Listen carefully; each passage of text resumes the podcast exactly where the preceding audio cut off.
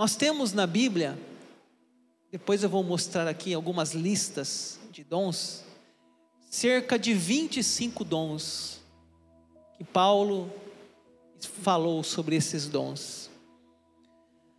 O que, que serve um dom? O dom é um presente dado pelo Espírito Santo a nós, uma habilidade, é um, uma facilidade, e ali você recebendo esse dom, você consegue servir a igreja, servir as pessoas com esse dom.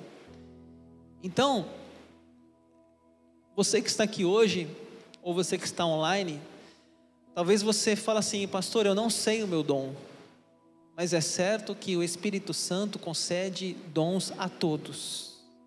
Ninguém tem todos os dons, e ninguém não tem nenhum. Eu vou repetir. Ninguém tem todos os dons, e ninguém não tem nenhum. Você tem um dom. Se você não tem ainda, o Espírito Santo vai te dar. Se ele já te deu, você tem que descobrir esse dom. Porque a Bíblia fala que quem concede é o Espírito Santo, como lhe apraz. E isso é para a igreja ser edificada, fortalecida. Paulo, explicando esse dom, ele fala no capítulo 12, que nós lemos ali agora no começo, ele fala no versículo 5: Assim também nós, com quanto muito, somos um só corpo em Cristo e membros uns dos outros. Então, o apóstolo Paulo usa uma, uma analogia que eu acho fantástica, a do corpo humano. Depois ele vai também em outras cartas usar essa analogia do corpo humano. Ele fala assim: o pé não pode dizer à mão, você não é importante. O braço não pode dizer à perna, você não é importante. O dedo não pode dizer ao. Enfim, um precisa do outro. O corpo humano, ele é perfeito. A mão, o pé, o joelho, o ombro, o cotovelo, os olhos, cada órgão, cada parte, cada membro tem uma função. Cada um tem uma função. Sabe aquele dedinho do pé que você tem, aquele último pequenininho que você nem sabe que existe? Mas quando você acerta na quina da cama, você fala: Nossa, existe esse dedinho. E quando você quebra ele? E aí você vê o quanto é importante aquele pequeno dedinho do seu pé, ele te dá equilíbrio. Sabe quando você machuca a sua mão, você ingessa a sua mão, fica com a mão ali, aquela, aquele gesso, aquela mobiliz, mobili, imobilizada ali a mão, aí você tem, quem é destro como eu, tudo com a mão esquerda, vai cortar uma carne com a mão esquerda, você fala, meu Deus, não sabia que essa mão era tão ruim não, vai pegar um copo com a mão esquerda, vai fazer não sei o que com a mão esquerda, tudo com a mão esquerda, aí você vai vendo que você não usa tanto aquela mão esquerda, mas que ela é útil para você, então Paulo ele usa esse essa analogia, dizendo que todo o corpo é importante. Até aquelas partes que nós damos menos valor, ele fala, também tem seu valor. E assim você é uma parte desse corpo. Você faz parte do corpo. Todos fazemos parte desse corpo de Cristo. Ali fala: somos um só corpo em Cristo. Imagine que você, por exemplo, deixa eu dar uma ilustração aqui. Você está andando numa rua e você vê uma, uma árvore cheia de mangas.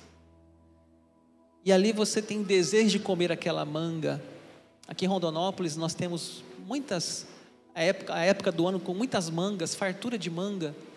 E tem gente que gosta de manga. E você tem tanta manga aqui na cidade que às vezes você acha até em lugares públicos manga disponíveis, caindo no chão. Aí você anda na rua ali, você os olhos eles, eles veem a manga. Mas não basta só os olhos veem. Você tem que ter uma mão, um braço para você pegar aquela manga. Mas não basta os seus, as suas mãos pegarem. Você tem que ter uma boca e dentes para deglutir, mastigar aquela manga. Mas não basta a sua boca e seus dentes, você tem que ter um, um esôfago. Vamos falar de órgãos internos agora. Depois do esôfago, estômago, e assim por diante. Tantas partes do corpo que vão fazendo o trabalho um após o outro para que você consuma aquela fruta. Ou seja, se não tivesse os olhos, você não veria fruta. Se não tivesse as mãos, você não pegaria.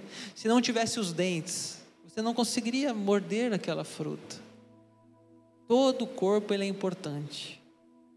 Assim, no corpo de Cristo, todos são importantes. Paulo fala assim: olha, ninguém é independente. Todos fazem um trabalho juntos.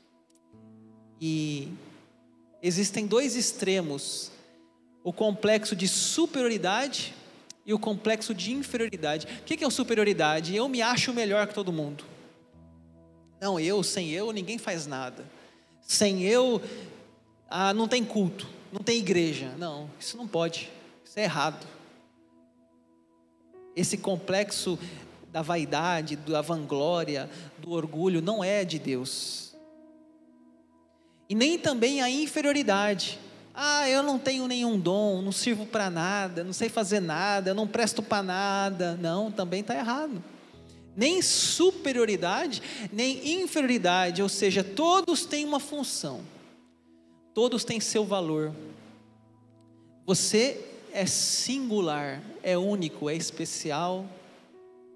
Deus te deu um dom. Você pode dizer para a pessoa que está perto de você: você é especial.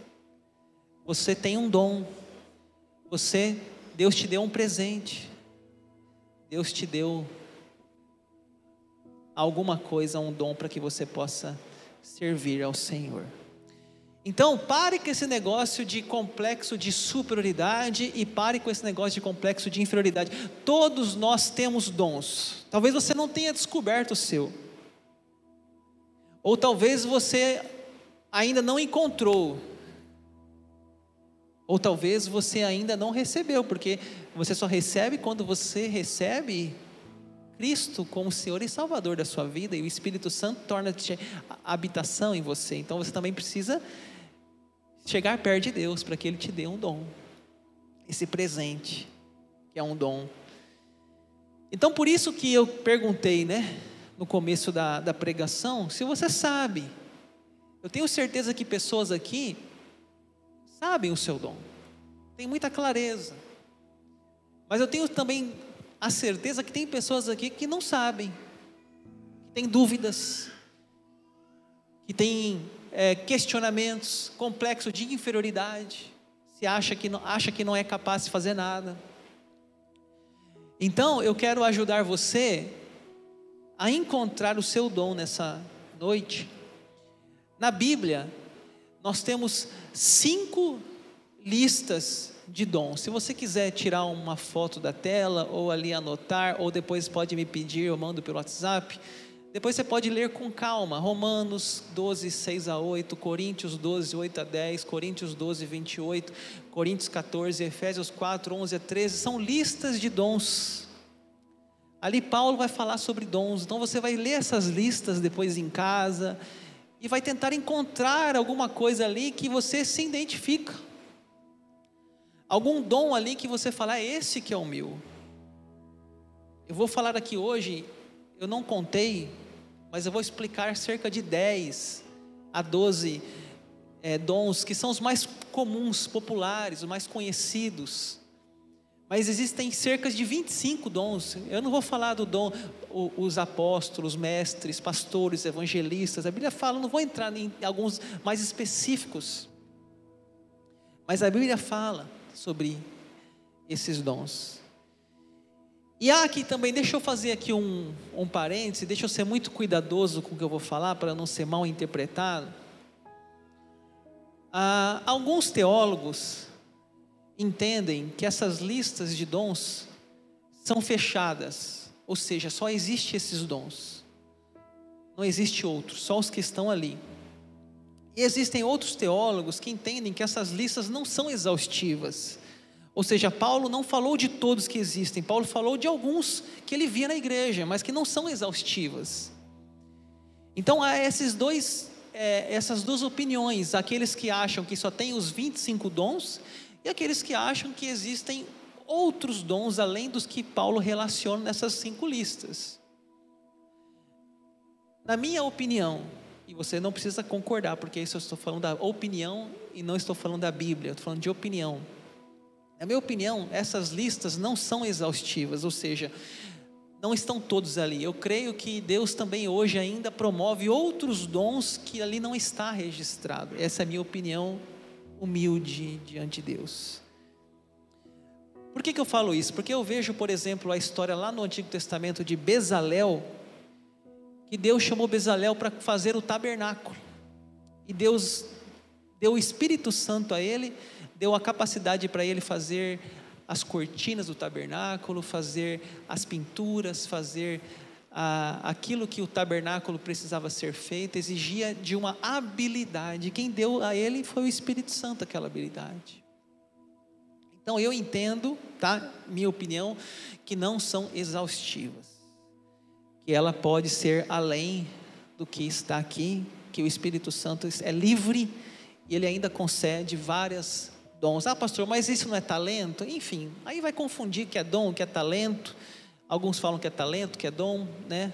Não importa. Eu acho que existem coisas além do que Paulo registra aqui. Eu creio que o Espírito Santo ainda hoje concede dons à igreja através, eu penso, de que as coisas vão se modernizando, vão vindo novas demandas, vão vindo novas necessidades para a igreja atual se comunicar com essas novas gerações. Então eu creio que as listas não é exaustivas de Paulo. Opinião, só para você pensar, mas você fique à vontade. Não é uma, eu não estou falando, né, aqui que a Bíblia fala isso ou aquilo. estou falando opiniões teológicas de pessoas que fazem comentários da Bíblia. Eu vou falar aqui com vocês somente os dons da Bíblia, claro, os que estão escritos ali. Eu selecionei aqui os mais comuns e os que, os que Paulo cita. Eu espero que você se encontre em algum desses dons que aqui estão descritos na palavra de Deus. Eu quero começar falando sobre o dom da profecia. Romanos 12, 6 fala: Tendo, porém, diferentes dons, segundo a graça que nos foi dada, se profecia seja segundo a proporção da fé. Talvez aqui alguém tenha o dom da profecia. O que é dom da profecia? É aquele dom que a pessoa recebe uma mensagem de Deus e ela transmite. Ela transmite. Né? Ela fala, os profetas lá no Antigo Testamento, eles falavam assim: Assim diz o Senhor. E eles transmitiam a mensagem. Assim diz o Senhor. E Deus ainda hoje, Deus dá mensagens, profecias. Agora veja bem, a melhor profecia é a proclamação da palavra de Deus, é a pregação, é a explicação da Bíblia. E se alguém recebe uma profecia, um sonho, uma mensagem, uma revelação, é preciso consultar a Bíblia, se está de acordo com as Escrituras aquela mensagem. E mais, antes de você transmitir essa mensagem para alguém, peça a Deus que confirme no coração se aquela mensagem é da carne ou do Espírito. Peça a Deus que te dê essa, esse discernimento para você não falar uma coisa para a pessoa e aquilo ser da sua carne. Há muita gente buscando essas coisas de profecia, né? Eu não tenho interesse nisso. Para mim, Deus fala comigo através das escrituras, através. Eu não preciso, mas eu vejo pessoas buscando, ah, a irmã que revela, o irmão que revela, não sei o quê. E qual que é o problema disso? É um dom, sim, só que a gente vê muitos exageros a gente vê coisas que não são profecias, são profetadas. A pessoa fala, ah, esse ano você vai se casar. Daí a pessoa não casa, ela acha que foi Deus que, tá, que é culpado porque ela não casou. Será que foi Deus mesmo que falou que ela ia casar? Ou foi a carne, a humanidade daquela pessoa ali que falou em nome de Deus? Nós presbiterianos somos muito é, equilibrados nesse assunto. E faz bem ser assim. Faz bem ter cauteloso, cuidadoso, para não falar uma coisa que não é de Deus, que é humana. Mas ao mesmo tempo, nós estamos sensíveis ao vento e à unção e à graça do Espírito Santo, e se ele usar alguém para trazer uma profecia, e essa profecia vier de Deus, vamos recebê-la, vamos acatá-la. Mas sempre a Bíblia fala com ordem, decência. Um outro dom é o ensino. Se ministério, dediquemos-nos ao ministério, o que ensina, esmere-se no fazê-lo. O que, que é o ensino? Aquela pessoa que, que tem facilidade natural em explicar um conteúdo. Aquela pessoa que tem o dom do ensino, ela tem capacidade de absorver aquele conteúdo e transmiti-lo. Isso é um dom. São os nossos professores de escola dominical. São aqueles que têm esse dom, essa capacidade com o ministério infantil.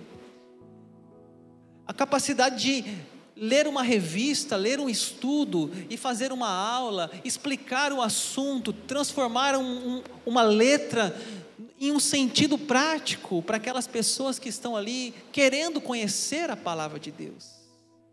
Esse é um dom, o dom do ensino. A Bíblia fala também desse dom, que eu coloquei aqui o título, encorajamento. A Bíblia fala: o que exorta, faça com dedicação. Exorta. Aqui podemos pensar a, esse dom da exortação, o dom do encorajamento, tanto do lado da correção, admoestação, mas também no dom do, mas também no sentido do conforto, do encorajamento, da palavra de ânimo, de estímulo.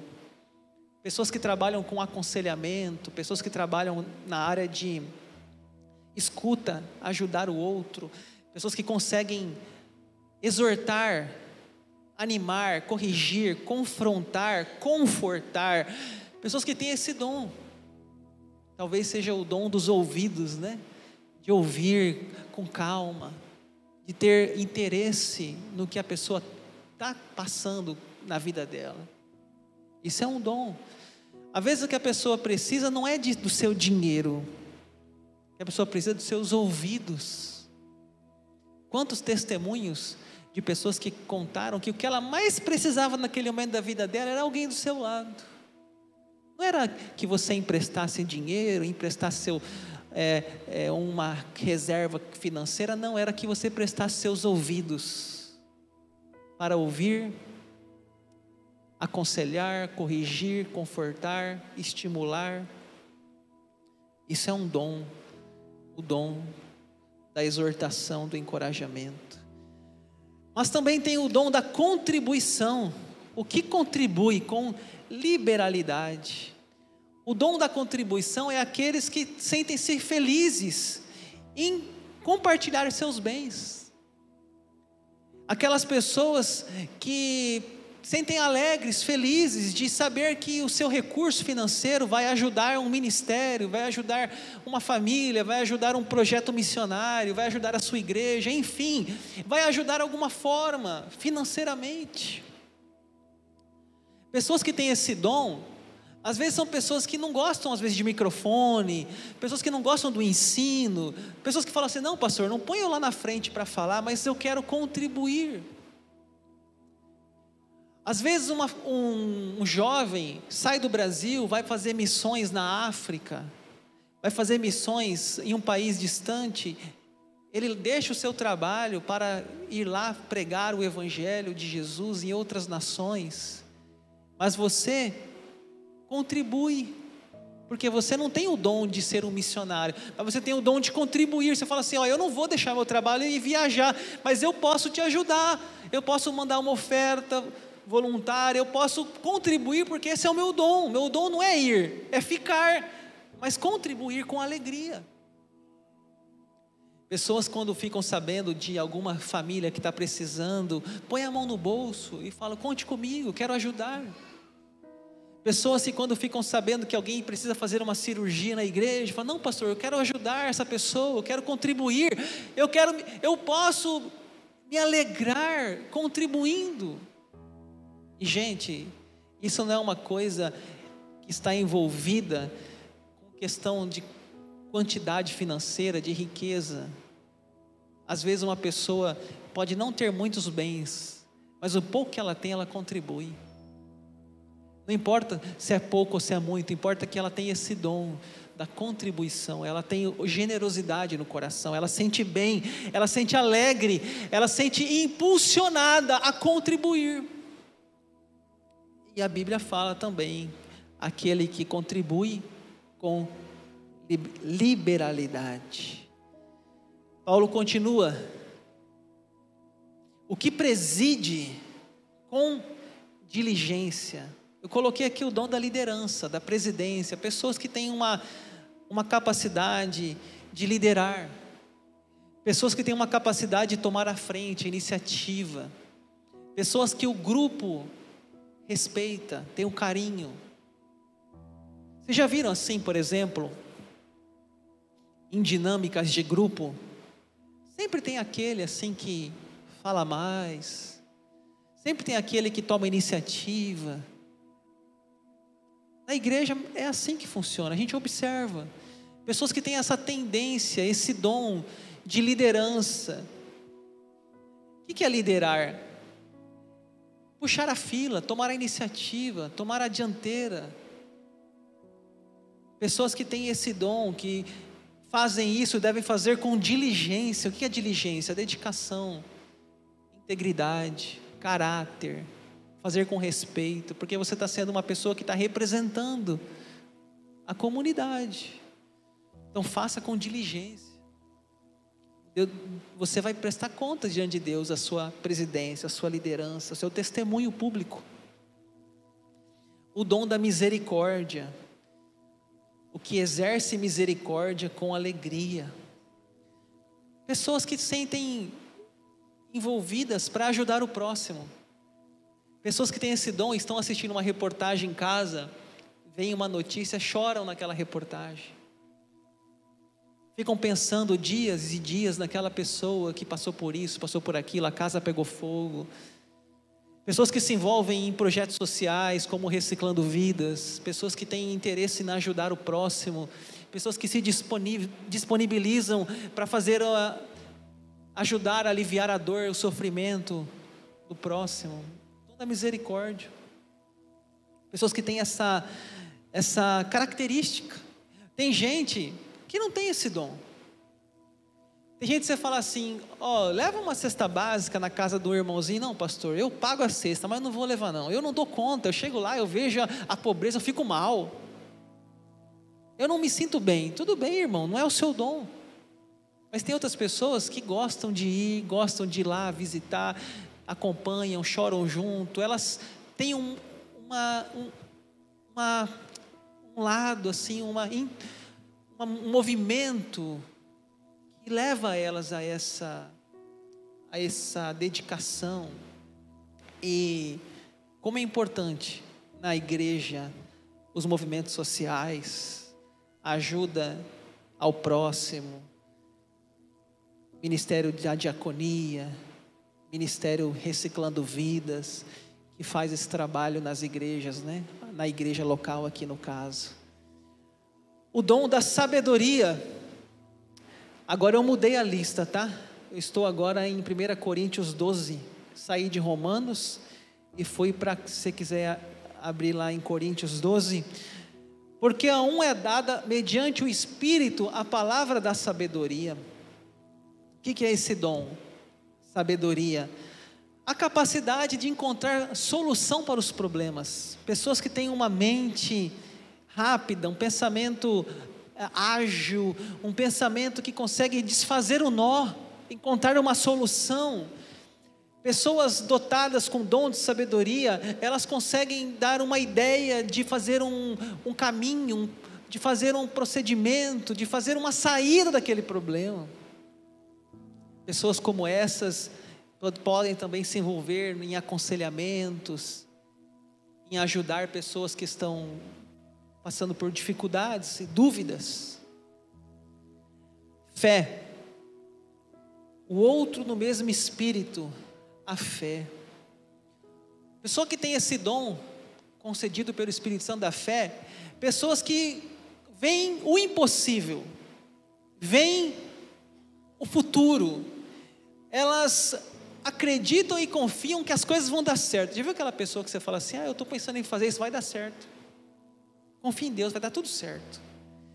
Não é uma mente racional, não é uma pessoa metódica, não é uma pessoa, é uma pessoa que ela vê as coisas nos olhos da fé. E não é todo mundo que tem essa fé. Tem gente que é mais racional, ele não consegue enxergar além do que ele vê hoje. Mas tem pessoas que têm esse dom da fé. Elas não duvidam, elas têm uma fé que Jesus Cristo sustenta esse universo e que as coisas estão sob o seu poder e que vai acontecer de acordo com a vontade de Deus. É um dom. Alguns Paulo fala outro, a fé, outro alguma coisa, outro outra coisa, e assim cada um tem um dom, ou alguns têm vários dons. Dons de curar, né? Operações de milagres ali, né? Dons de curar, o 9 e o 10 fala outro operações de milagres. Nós cremos, gente, que Deus cura ainda hoje. Nós cremos que Deus opera milagres. Nós cremos que Deus concede o dom da cura, pessoas que estendam as mãos, colocam as mãos sobre o enfermo e Deus cura. É a pessoa que curou? Não, foi Deus que curou. Mas existe sim, os milagres não são de outrora, do passado, são do presente, são de hoje. Nós não somos cessacionistas, ou seja, os dons cessaram, não. Nós somos uma igreja que crê na contemporaneidade dos dons. Nós cremos nos dons, os dons são para hoje. E se Deus concedeu esse dom para você, em algum momento você vai perceber. E não precisa de holofote. Não precisa trazer alguém, aqui na frente e falar para todo mundo. Às vezes você vai perceber isso numa oração na sua família. Alguém que está enfermo na sua família, você lá fez uma oração, a pessoa se curou. Quem concedeu esse dom foi o Espírito Santo, não, não é de você mesmo, é de Deus para você. E lembra daquela do começo, nem o complexo de superioridade nem inferioridade. Ah, não, porque eu tenho o dom de curar. Você falou isso aí, você já perdeu, porque ele não vai dar para você alguma coisa que vai te fazer te exaltar a si mesmo. Então, se ele deu o dom de curar, que é um dom, vamos dizer, que traz muita, muita destaque, precisa propagar, propalar, divulgar, guarda para si, deixa Deus te usar, né? deixa Ele usar. Não precisa sair contando, tocando trombeta para todo mundo que você curou alguém. Se Ele te deu esse dom, use com sabedoria, com fé, use ele de acordo com a sua capacidade e humildade também. Discernimento do espí de espíritos. A outro, discernimento de espíritos. O que é isso aqui, pessoal? Capacidade entre separar o que é da carne e o que é de Deus, o que é do diabo e o que é de Deus. Certa vez tinha um homem na igreja, o pastor Messias foi chamado, pastor Messias tem um homem lá no, no, no gabinete pastoral, lá na sala, que está endemoniado. O pastor Messias foi lá, olhou para ele e falou assim: é só cachaça é só cachaça. Discernimento de espírito. Ele percebeu que era só cachaça, não era demônio. Que adianta colocar a mão na cabeça do embriagado? Sai, demônio, sai daí, capeta! O cara já está tão alterado pelo álcool, não vai entender nada. Não adianta saber discernir. Às vezes a pessoa nem está embriagada, está endemoniada. Às vezes, o álcool é uma porta também de entrada. É, mas nem sempre as duas coisas estão juntas. E aí você tem que ter esse discernimento para saber. Nessa minha caminhada pastoral, eu já visitei pessoas em muito sofrimento. Pastor, visita o meu parente, visita a minha mãe, visita a minha irmã, visita meu tio. Eu ia, eu sempre fui e vou até hoje. E quando eu chego, eu sempre peço que Deus me dê discernimento. Discernimento. Existem doenças emocionais, não tem nada a ver com demônio. Existe depressão, existe transtornos psiquiátricos, existe demônios. Então a gente tem que ter o que? Discernimento para saber qual caso é um caso, o que aquele caso significa, se é espiritual, se não é. Imagine lá, eu vou visitar uma pessoa que está com depressão, por exemplo. Depressão, gente, tem muito crente com depressão, inclusive pastor. Todos nós podemos, uma hora da nossa vida, passar por um momento desse. E não tem nada a ver com demônio, é emocional. É uma tristeza, um luto, uma perca, uma derrota financeira. Significa demônio na sua vida. E aí eu vou chegar em cada pessoa, a pessoa já está com depressão, vou falar assim: isso é, é o demônio, é o capeta, sai dela. Pois ela já está sofrendo com aquela história na cabeça dela, eu vou jogar mais uma ainda para ela, mais uma dúvida, mais um medo, o demônio, o diabo. Agora, discernimento, talvez tenha pessoas que realmente estão opre, opress, com opressão espiritual, fizeram um trabalho, uma macumba, sei lá o que, ali a pessoa está sofrendo opressão. Tem sim, tem isso, existe. Precisamos ter discernimento, pedir a Deus esse dom. Já estou finalizando, tá? É, os dois últimos. Variedade de línguas. Há um variedade de línguas. O que é variedade de línguas? A gente chama de dom de línguas, né? A variedade de línguas é uma oração expressa em palavras não compreendidas. Então, a pessoa que tem esse dom, ela fala em línguas estranhas. E é um dom é o dom de línguas. Mas você vê que logo após o, o, o variedade de línguas, Paulo fala sobre capacidade para interpretá-las. Por quê? Porque se você ler Coríntios capítulo 14, Paulo vai falar que se na igreja houver alguém que fale em línguas, que haja quem interprete. Porque se a pessoa falar em línguas, ela edifica a si mesma ninguém entende. Que foi a pregação da semana passada, que eu não vou repetir hoje. Se você tiver interesse de entender mais sobre o dom de línguas, eu preguei aqui praticamente a pregação inteira sobre o dom de línguas. Eu falei sobre oito considerações sobre o dom de línguas. Então, se você tiver interesse, depois pode falar comigo, eu posso mandar o link para você e você assistir. Então, hoje eu não vou voltar nesse assunto, mas é um dom tanto o dom de línguas quanto da interpretação das línguas. Assim, irmãos, eu vou encerrar. Espero que tenha ajudado você a conhecer um pouco mais esses dons. Tem outros que eu não falei. Eu mostrei as listas. Leia em casa as listas, pesquise mais. Mas eu quero, antes de finalizar, é, falar uma coisa para você. Pastor, como que eu posso receber um dom. Como que você, pastor, recebeu um dom? Como que eu posso receber? Como que eu posso descobrir? Como que eu posso encontrar? Deixa eu te dar aqui essas dicas finais. Primeiro, para você receber um dom, você precisa ter uma, uma mudança de vida, que a gente chama de conversão é um encontro com Cristo. E ali você recebe o Espírito Santo e ali você começa uma nova fase. Paulo fala: aquele que está em Cristo é nova criatura. Então, você, primeira coisa é você ter esse encontro. Eu não sei se todos aqui já tiveram essa decisão de servir a Jesus. É, eu conversava ontem com uma pessoa, fui numa festinha, num chá de fralda, aí eu conversei com o irmão da Assembleia de Deus. E eu falei, ô irmão, como que você foi a sua conversão? Ele falou assim, pastor, eu estava em casa um dia, estava envolvido com bebidas, com drogas, prostituição, e eu falei assim: eu vou ser crente, eu vou para a igreja dos crentes.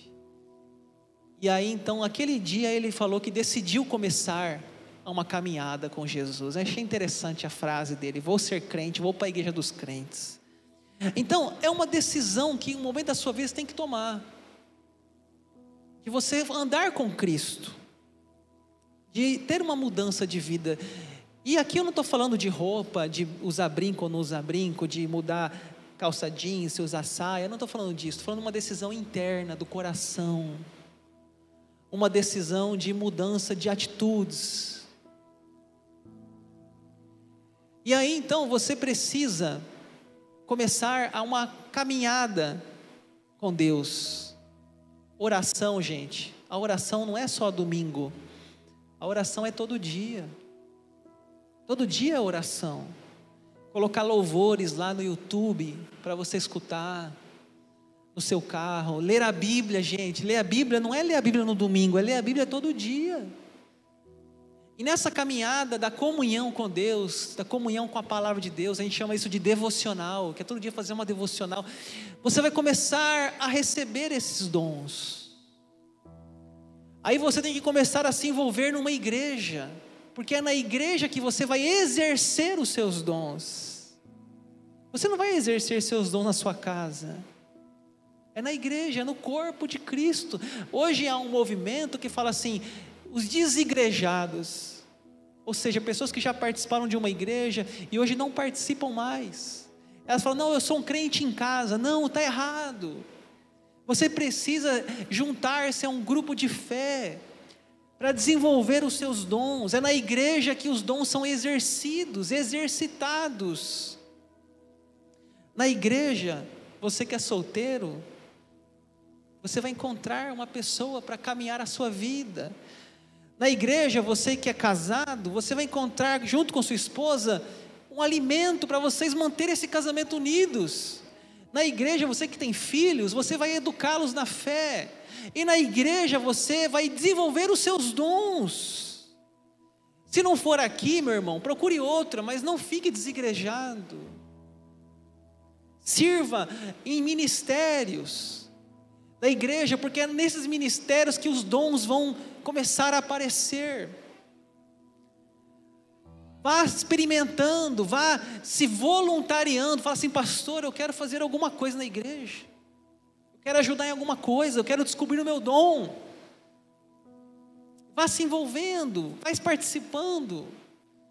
Aqui na igreja temos a, a oração da manhã, sete horas, tem o grupo de convivência, terça-feira, tem as células. A célula é uma ferramenta valiosa para você descobrir seus dons liderança, louvor na célula, edificação, comunhão, aconselhamento. Vai se envolver na igreja, multimídia, filmagem, diaconia, louvor, tantas coisas, escola dominical, professores. Vá desenvolvendo seu, os seus dons na igreja, ali que é o celeiro dos dons. Sabe o que eu vejo, gente? Eu vou encerrar aqui. Me parece, na minha observação, que aquelas pessoas que vão recebendo dons e mais dons e mais ministérios são aquelas pessoas que estão disponíveis para servir ao Senhor. Elas falam assim: Eis-me aqui, Senhor, usa a minha vida. E assim o Espírito Santo vai concedendo, vai concedendo, vai concedendo. E elas vão descobrindo os seus dons. Se você ficar sem ler a Bíblia a semana inteira, sem orar a semana inteira, vir no culto uma vez no mês, Gente, é muito difícil você desenvolver o seu dom. Então, pense nisso. Busque esse, esse desenvolvimento, busque essa disponibilidade. Eu quero encerrar com uma frase de João Calvino. E eu encerro aqui, o pessoal do louvor pode preparar.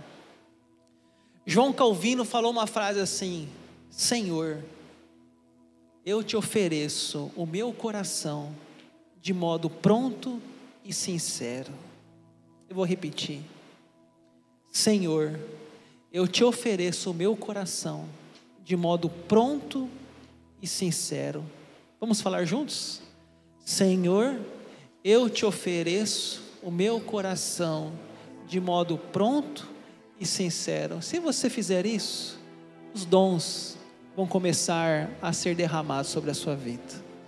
Você vai começar a descobrir os seus dons, você vai começar a se envolver, vai começar a abençoar as pessoas, porque os dons são para abençoar as pessoas.